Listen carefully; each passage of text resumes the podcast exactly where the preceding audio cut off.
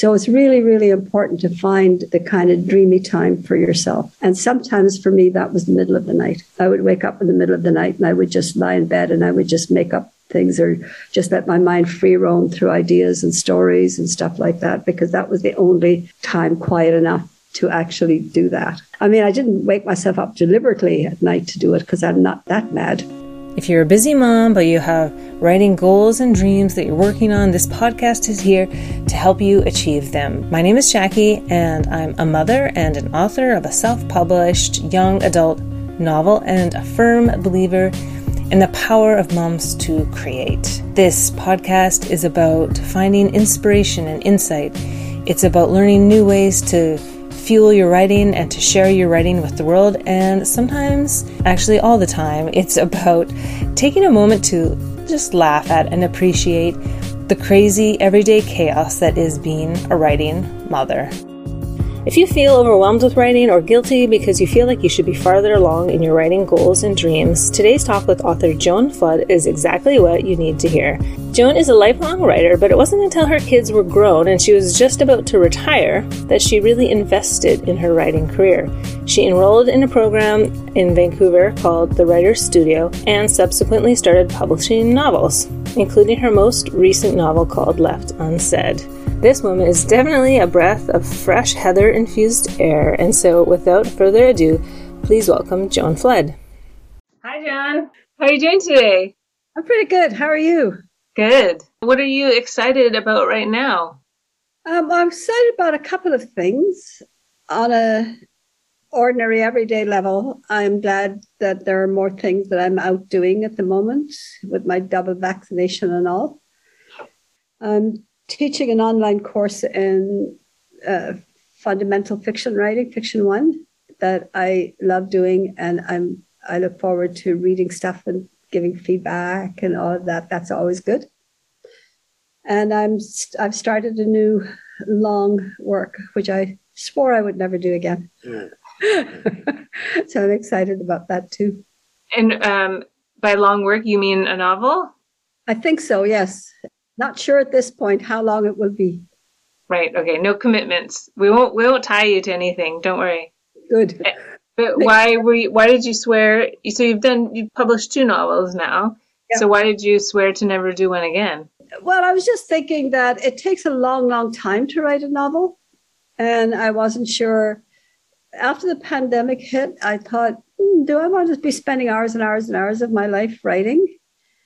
Uh, you know, there's so many other things I would like to be doing. And gradually, over the last year, after not writing much for many months, I thought, well, I like writing. It makes me happy. So I'm going to write. And I thought, well, I can just take longer to write my novel and do other things as well. there was no rush. Can you tell me about the processes for writing um, New Girl and then Left Unsaid? Take me back to your, your journey and maybe your writing journey even before that. Well, in the beginning, I started, I guess I figured out in school that I could write an essay fairly well. And I skipped a class. I skipped the class in which they taught grammar and grammar at that point was 30% of the state exam marks. And I never liked grammar or cared enough to really learn it. So when I started doing state exams, and I thought, oh, yeah, there's that grammar. So I asked a friend of mine who did know grammar if she could teach me, and it just made no sense to me whatsoever.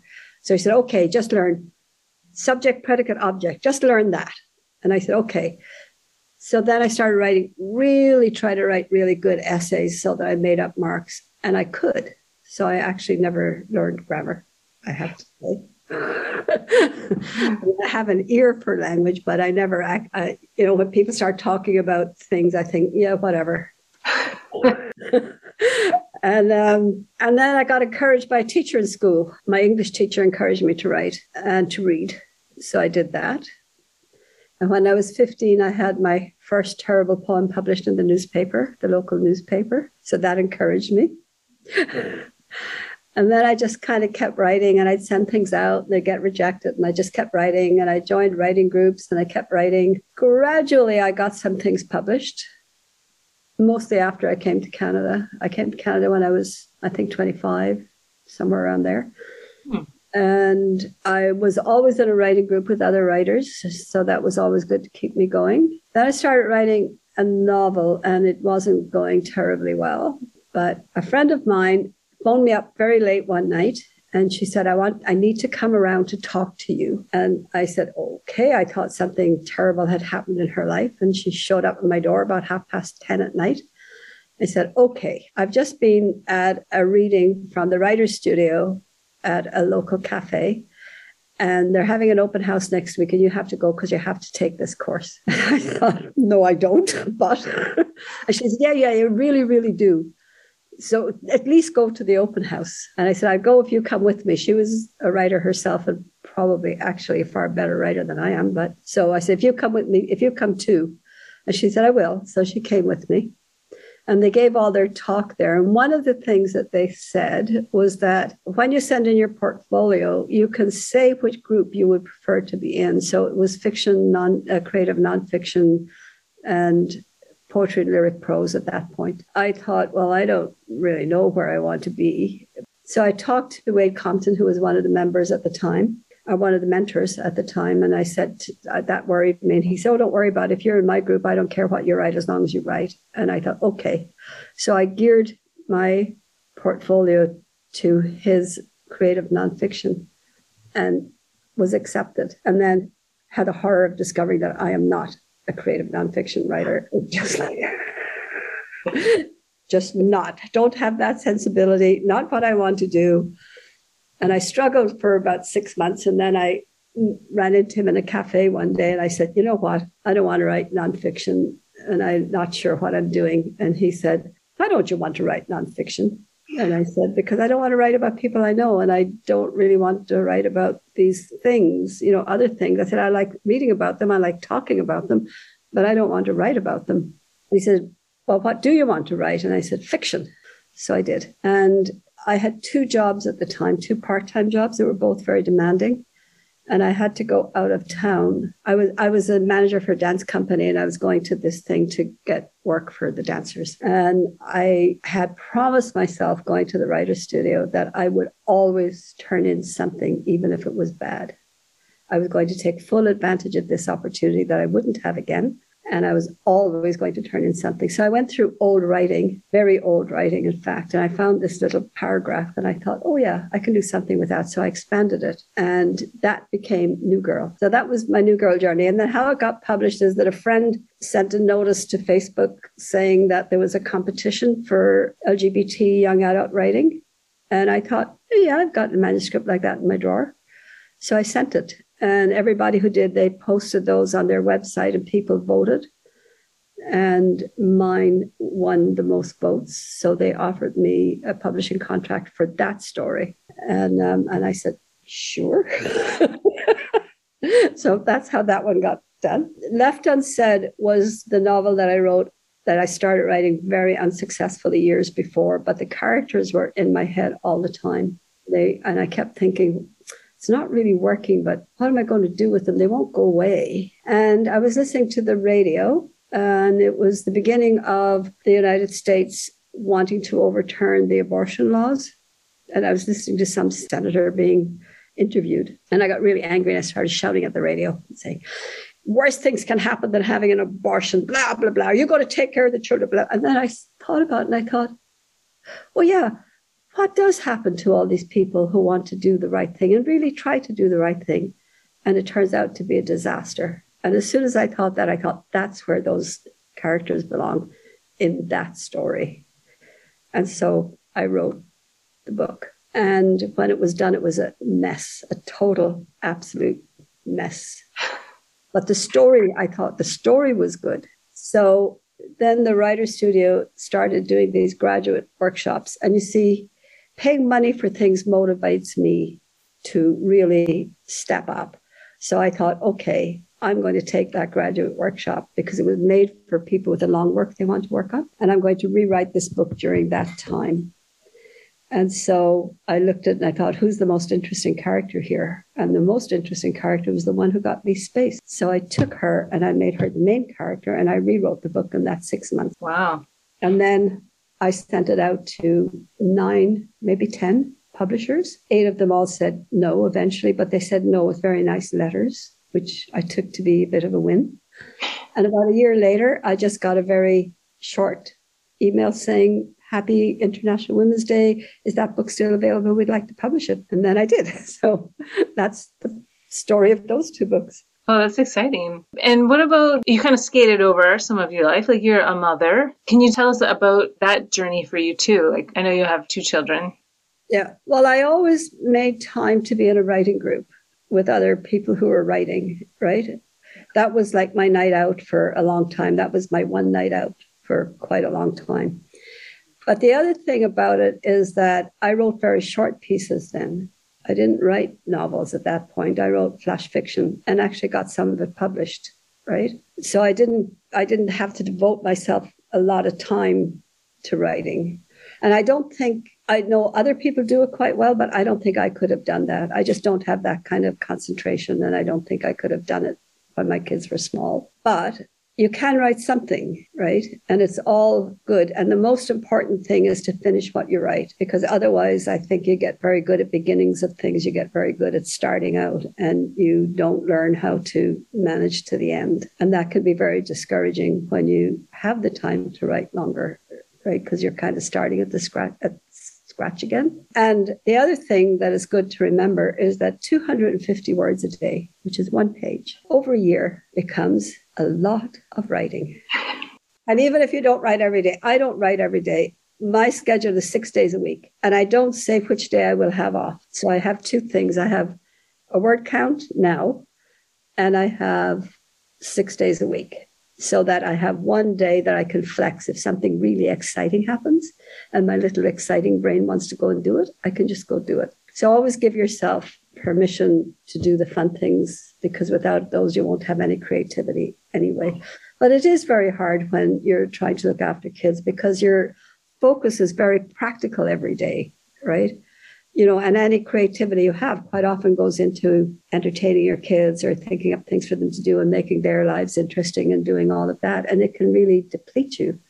So it's really, really important to find the kind of dreamy time for yourself. And sometimes for me, that was the middle of the night. I would wake up in the middle of the night and I would just lie in bed and I would just make up things or just let my mind free roam through ideas and stories and stuff like that, because that was the only time quiet enough to actually do that. I mean, I didn't wake myself up deliberately at night to do it because I'm not that mad. But I, but if I woke up at night, like if I got up for a feed or I got up for, you know, one of the kids needing something or for myself going to the bathroom and I was lying in bed, I took time there to do that kind of, you know, rummaging around in your head to see what you're thinking about stuff. And that helped a whole lot. From here, from where I am now, in life. I think that the most important thing is to live and find the time for living. And part of that time for living is attending to your creative self. And you don't have to neglect anything to do it. You just have to build it in consciously. And even if it's only two hours a week, that's fine, right? At least you're nurturing it and keeping it going, keeping it going, keeping it going. And I also feel that when you're writing, it has to be enjoyable. It has to be something fun. It cannot become a task if it become a task, it's no good to you anymore. It's just another task in your life that you don't want to do. So keep it for fun. And when you you mentioned that those characters were bothering you, like how long were they in your head for? Like were they come out of those nights back when you were, you know, taking care of your when your kids were little? Not those ones. Um, I would say that that probably New Girl did. Well, New Girl was a mixture of that and and getting fed up of all of the vampire stories and all of those kind of stories. And I wanted something that was more daily to write about, you know, the kind of story I wish I'd read when I was young myself. But the character in it came from way back then, way, way, way back then.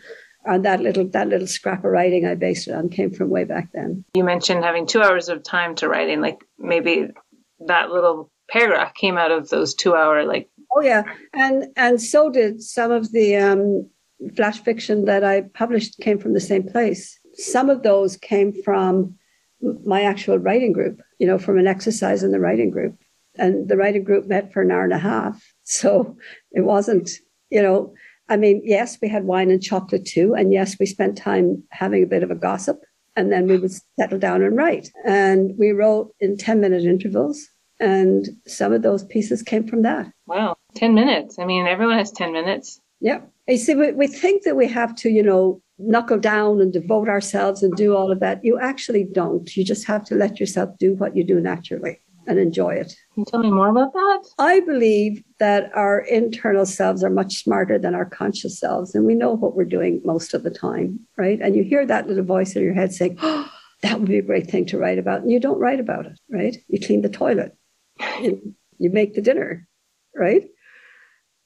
But if you just pay attention to it, and while you're cleaning the toilet, making the dinner, distract yourself from those mundane tasks by, oh, yeah, oh, yeah, oh, right, oh, yeah, I could do that. What would that look like? Right. And then when you get 10 minutes, sit down and start writing. I can promise you that for the most part, you will write for more than 10 minutes when you start. You know that, right? you know, if you have like half an hour, you don't need more than half an hour to get a paragraph done, really, right? And it might be messy and it might be weird, but at least you have something to work on. And it's much easier to have something to work on than be making things up from scratch every time. And I think you have to trust yourself that the story is in there somewhere. You just have to later on step back and find it. So that's what I mean about, you know, our inner selves kind of know what they're up to most of the time. But we don't pay too much attention because we're distracted by practical stuff we have to get done. Being a mom, I find is especially distracting. Like, I can't walk through my house without cleaning like urine on like at least like one toilet seat and like next to the toilet. Like I'm like, oh my god, I've cleaned this pool of urine three times this week. I just was trying to go to the laundry. you have to walk around your house with blinkers on.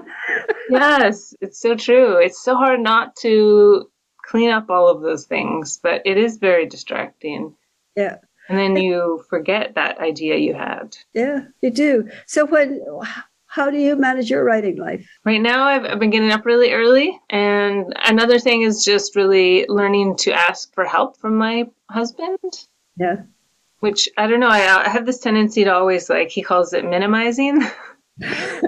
I'll be like, I just need like half an hour. And he'll be like, Do you really need half an hour? And I'm like, You're right. I need like three hours. I don't know why uh, it's so hard for me to like vocalize that, but it has been a long journey of of um, finding the voice to just say, I really need this time now, and then he'll be like, okay, that's fine, you know. Yeah, yeah. And the other the other part about it is that if you get a group of writers, right, a group of writing moms together, you can have one mom babysit a different mom every time, right? So that you have the time that other people and you get the time to write. You don't get as much time to write, but but it's better than having none. Yeah, that's true. And that was one of the ways that I did it when my kids were young with a writing group.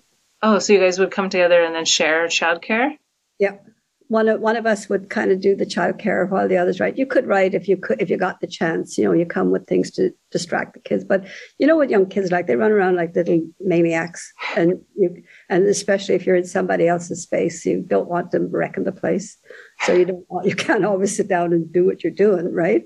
But if one of you just says, "Okay, I'll be the child childminder this time," but you but you need to make it even, you know, not the same person every time. It's not a, not a way out of sitting down and doing your writing. Yeah, hard to say. Yeah, that's pretty smart. I never thought about that.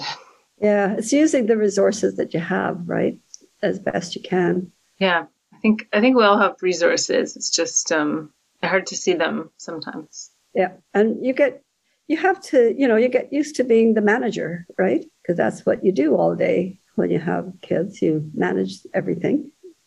And but then you start feeling like that's what you should be doing. And you should, but there has to be time to do other stuff too. Yeah, so true. And so you also mentioned you said that you didn't want to write a long novel, but then you also mentioned you're writing six days a week. So I'm curious, are, do you spend all of your time writing or not? No, not at all. Um, I never spend more than four hours writing, and that includes editing what I did the day before.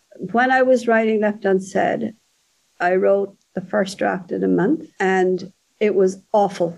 It wasn't. It wasn't awful doing it, but I think I got a bit unhinged, to be honest with you about it. I found it very hard when I would go out to do shopping or when I would go out in the world. like I was so in that world, which was a very different, slower kind of a world. And I'd go out and there was all this traffic and people and things had to happen. And I was completely overwhelmed. And I thought, not doing that again. That was like, that was this close to being crazy. wow. Just because like the landscape was so different. It's not Lim- it's not Limerick, right? It's outside of Limerick. Well, it's it's not any one place really. It's it's a made up place. It doesn't exist. I took a little bit from here, a little bit from there, a little bit from there, and I kind of put it into an imaginary village.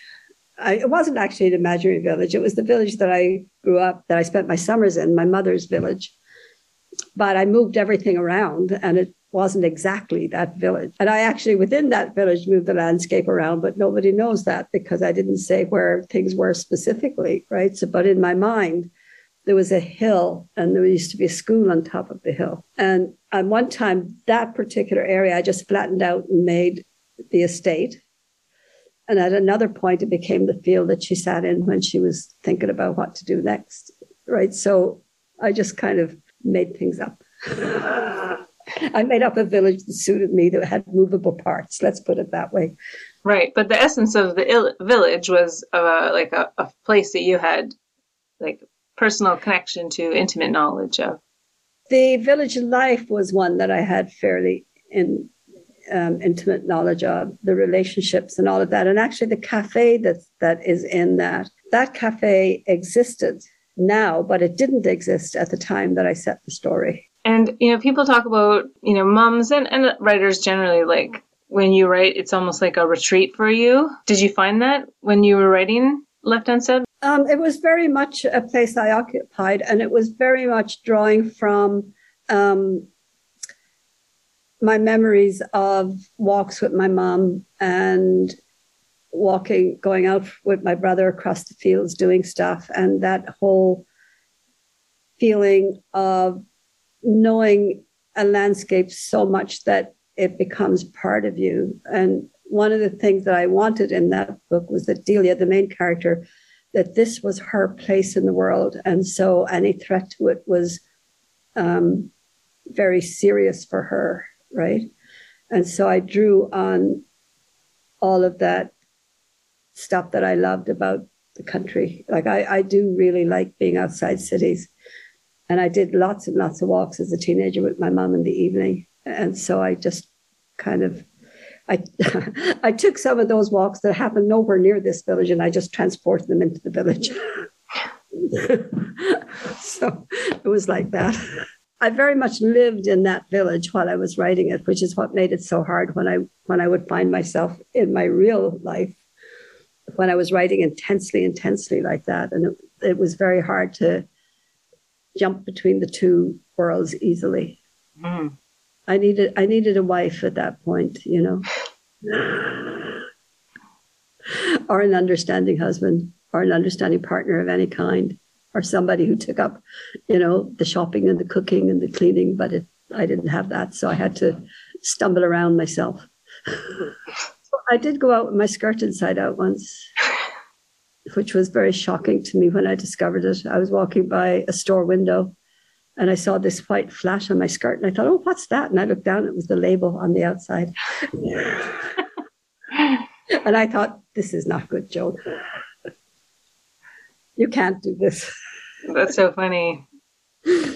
And so, but so now you're also a writing teacher. Can you tell me like what that journey's been like for you? Well, I'm I'm somewhat puzzled how I got here. To be honest with you, um, I did I did some writing consults at the libraries. People can bring seven pages of writing and get feedback on them for free. A 45 minute consultation. You wow. send the pages in in advance and they go through it and then they sit down and talk to you about what you've written.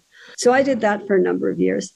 And it just seems to have somehow or other evolved from that in ways that I am not terribly sure. And then last year, I guess it was, the Writer Studio asked me if I would be interested in writing this Fiction One course for them and teaching it for a couple of times at least. And I thought, well, as well me as somebody else, even though I had no idea what I was doing. and did you feel like the critiques helped you move into that role? Like very much so. One of the things about critiques is that it doesn't matter what level the writer is at. You yourself doing those critiques learn a huge amount. Again, because you have to sit and analyze, right? And so that's the real value of doing critiques. And it's much, much easier to critique other people's work than your own. You see the faults in it in a way that isn't so personal, right? And so you learn. You say, oh, yeah, right, I do that too. Or, oh, oh, look what she's done there. You know, I never thought of that. Wow. And that happens at, for writers at any level, like even right, very, very, very beginning writers. Um, very often have one little jewel in their writing that you learn from. So it's a very valuable thing. Ah, so a good reason to maybe volunteer to review people's writing. I guess like beta readers kind of do that. Yep. At least once in a while, read and critique other people's work. Okay. And are you still in a writing group now? I'm in what we call our writer support group now, where we don't really, sometimes if we're sending something out for publication or if we're not sure of what we've done, we'll ask for feedback. But mostly it's kind of like, what are you working on? What are your obstacles? What do you want to talk about? What are you going to do next? And we actually make a commitment to do something every month. And when we go back, say, well, how have you made progress on that? Right. And that's more what I do now. So it's more about accountability rather than feedback on specific pieces. Yeah, it's about accountability, but it's also about being able to talk through the problems you have either in your piece or that you're having as a writer. You know, like I have, I've come to this part in my story and I don't know what to do next. And they'll talk it out, right? Or uh-huh. I know I, I know I need to move on to this next scene, but I just can't and somebody asks you, well, why can't you? What's the obstacle? Are you not happy with what you're doing? Do you think it's not going to work? Are you scared? What is it? And what is it usually? It's because I would think, oh, Joan's got, you know, she's done two, got two novels published. She's, she's got this novel thing down. Like, she wouldn't have a like emotional barrier to writing a, a, a scene. She's blasted through those already. But does that still come up? Of course, of course it still comes up. Every every story you write or every book you write is new, right? So you can't real well, maybe some people have a technique that they use that gets them through and gets them writing and gets them doing. I don't. I I do an awful lot of thinking before I sit down to write. So I quite often when I sit down to write, I write quite quickly, right? Because I've done a lot of thinking about. I think, who are these people? Why did they meet? Why are they together? What are they doing? What are their backgrounds? Doesn't matter which is the main character, which isn't the main character. And at some point, you just have to sit down and write. And quite often, when I sit down to write, the ideas in my head change because they don't work when I'm actually, I was going to say, working with people, which is what it seems like to me.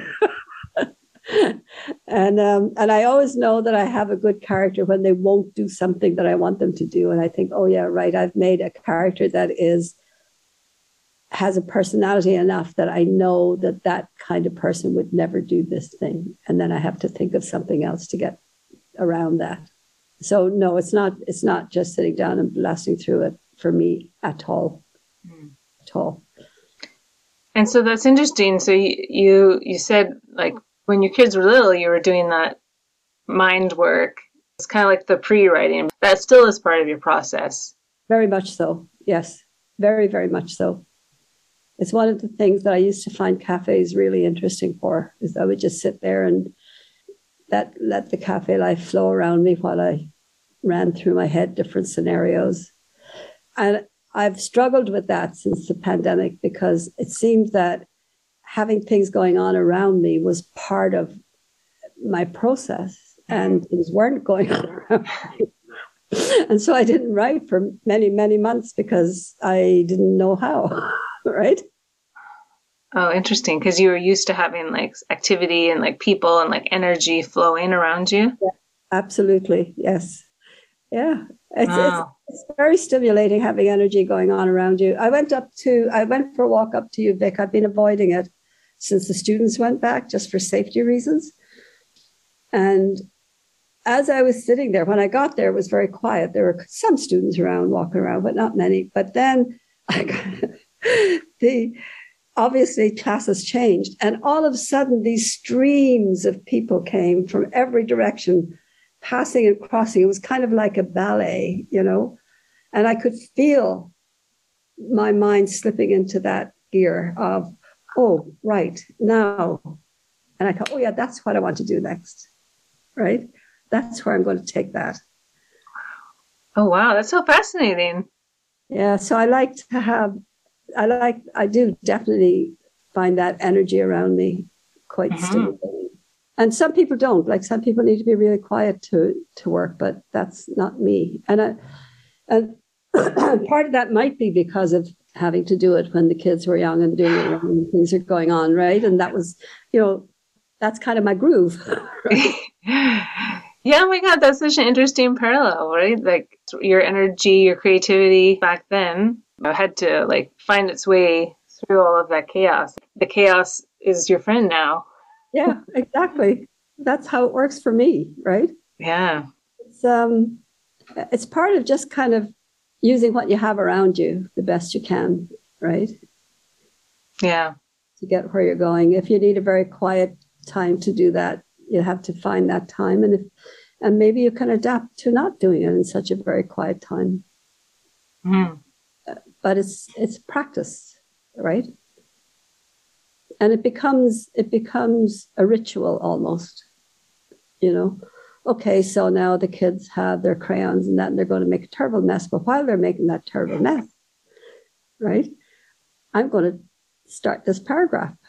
Yeah, I think I think that really resonates with me. Like that idea of practice of like just showing up Yes. Versus if you have really long, I think, periods of time where you're not writing between those sessions, it's like starts and stops. But if you have like a little bit all the time, it's always playing. Yes. I call it touching the story. Mm. You know, you touch the story often so that it stays alive for you. How much you do at any one time is less important than, than touching the story, I think, especially if you have a busy life. That's so beautiful. Is there any advice that you would have then to like Joan, who just arrived in Canada when she was in her 20s. What would you give advice to her? With two small kids in tow? I would say write more, is what I would say from where I am now. Spend a little bit more time, make carve out a little bit more time for yourself. Um, you know, when when something big and new happens in your life, like you get a new child or you emigrate or you know you move house or whatever all your normal rituals and stuff fall away. They they have to. They just they're swept away. There are none, and that's appropriate for a while. But at some point, you have to you have to get back that time for you to do the things that make you happy and that you love to do, because first of all, it's a great example to your kids, but it's also the happier you are in yourself, the happier you are with your kids. It's not that you're unhappy with your kids if you don't do it, but you are happier and that communicates. And that's important. And it keeps you on an even keel. So even if it's a very small amount of time, it's like touch the story. Yeah, touch the story. That would be as wise as I get. it was pretty wise. Everything sounds wiser when you have an Irish accent. Let's honest. oh, don't be fooled. Don't be fooled by that.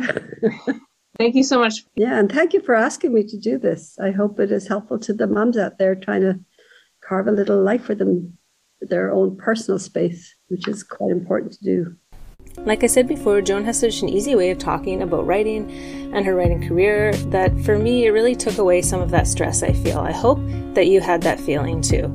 Okay, so here are some of the takeaways. Number one, being a mom can deplete your creativity. Find the time, whatever that looks like for you, to think and occupy your story so that you can get some of that creativity back. Number two, paying for something like the Writer's Studio that Joan mentioned means that you'll actually commit. Don't hesitate to invest in yourself. Number three, make space to touch the story, no matter how small a time to keep that story alive.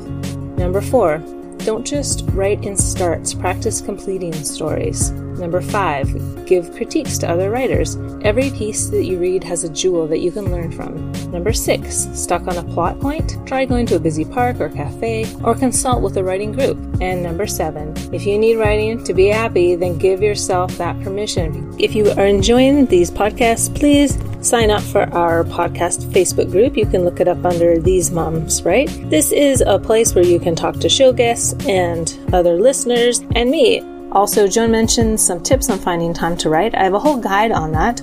The link to that is also in the show notes. And lastly, if you have any feedback for me, please let me know via the form linked in the show notes as well. As always, I would love it if you subscribe or follow to this podcast on Apple or Spotify or wherever you get your shows. I'll talk to you next time. In the meantime, happy writing.